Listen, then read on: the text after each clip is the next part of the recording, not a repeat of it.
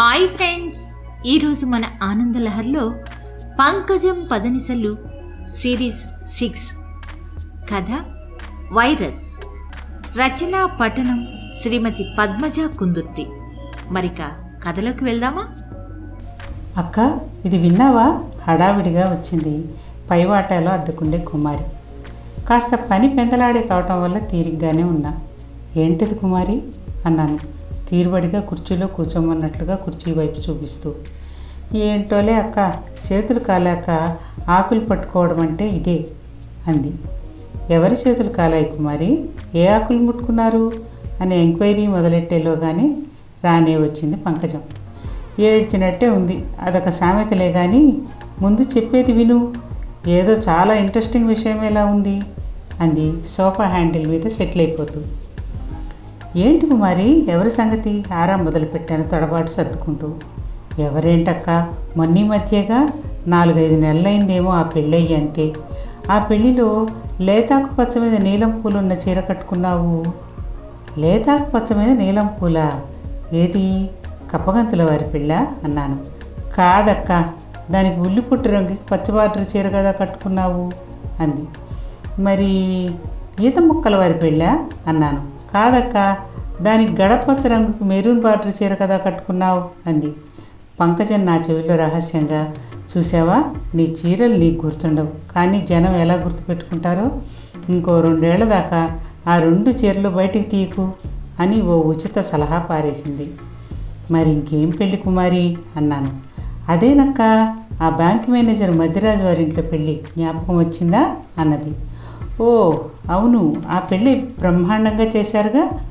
అబ్బాయి అమెరికాలో software engineer పైగా గ్రీన్ కార్డు హోల్డర్ కూడాను. చక్కని వాడు కట్న కారకలు కూడా వద్దన్నారట. అందుకే పెళ్ళి ఘనంగా కూడా చేశారు కదా అన్నాను. అక్కడే మోసపోయారటక్క.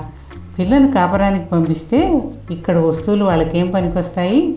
డబ్బులు డాలర్లలో ఇవ్వండి అక్కడ ఫర్నిచర్ కొనుక్కుంటారు అందిట. ఆవిడ చాలా బాధపడుతూ చెప్పిందక్క. అప్పటికి బాగుండదని పిల్లకు మేమే టికెట్ కొన్నాం.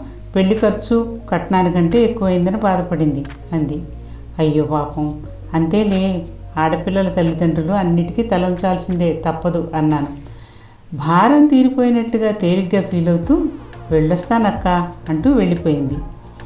సాయంత్రం అపార్ట్మెంట్ టెర్రస్ మీదకి లిఫ్ట్లో పెడుతుంటే పంకజం కూడా తయారైంది పక్కనే. కడుపు కాస్త నొప్పిగా ఉన్నట్లుంది.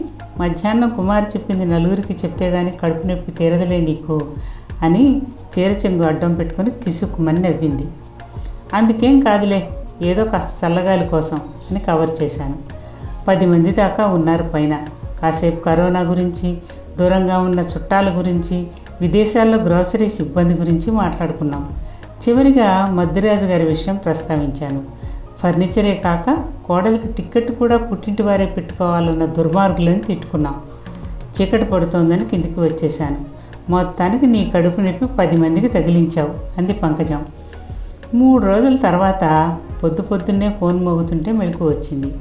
ఎవరా అని చూస్తే మాకు రెండు వీధుల అవతల ఉండే లలిత. ఈ మధ్యనే కూతురికి పురిటి కోసం అమెరికా వెళ్ళింది.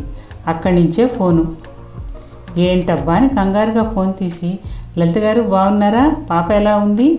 అని అడుగుతుండగానే అంతా బాగానే ఉంది కానీ ఇది చెప్పబోయ్ మన ఊళ్ళో మద్దిరాజు వారి అమ్మాయి పెళ్ళి పెటాకులైందటగా అంది. ఈసారి ఆశ్చర్యపోవడం నా వంతైంది. నిజమా? ఎందుకు పాపం? అన్నాను. భలే దానివే. కాపరానికి పంపాలంటే ఫర్నిచర్కు పదివేల డాలర్లు. అమ్మాయి ఎప్పుడైనా అమెరికా నుంచి ఇండియా రావాలన్నా లేదా ఇండియా నుంచి అమెరికా వెళ్ళాలన్నా టిక్కెట్లు అమ్మా నాన్నే తీయాలని చెప్పారట కదా. మేమంత ఇచ్చుకోలేమంటే బోడి సంబంధం గతిమాల సంబంధం. నాకు అవసరం లేదు విడాకులు ఇమ్మన్నారటగా మీ అపార్ట్మెంట్లో ఉండే రమ్మ ఫ్రెండు మా అక్కయ్య కూతురి ఫ్రెండ్కి చెప్పిందట. ఆవిడ దానికి చెప్తే అది పూనా నుంచి అయ్యో మీ ఊరే కదా పిన్ని పాపం అని అది నాకు ఫోన్ చేసింది. ఫోన్ చేతిలో పట్టుకుని నిర్గాంతపోతున్న నన్ను పంకజం కోపంగా చూస్తూ చూసావా మీ ముందు కరోనా ఏం పనికొస్తుంది? దానికి ప్రపంచం అంతా వ్యాపించడానికి రెండు నెలలు పట్టింది. మీకు మూడు రోజులు చాలు. అసలు కథకు మసాలాలు చేర్చి మరీ అంటిస్తున్నారు. ఇది కరోనా కంటే డేంజరస్ వైరస్ ఏ జాగ్రత్తలు ఏ హ్యాండ్ వాష్లు ఆపలే ఈ వైరస్ను అని విసురుగా వెళ్ళిపోయింది. ఇలాంటి మంచి మంచి కథలతో మిమ్మల్ని అలరించడానికి మరో కొత్త కథతో మీ ముందుకు వస్తాను. అనురాధ తీర్థాల మీ ఆనందలహరి పోడ్కాస్ట్లో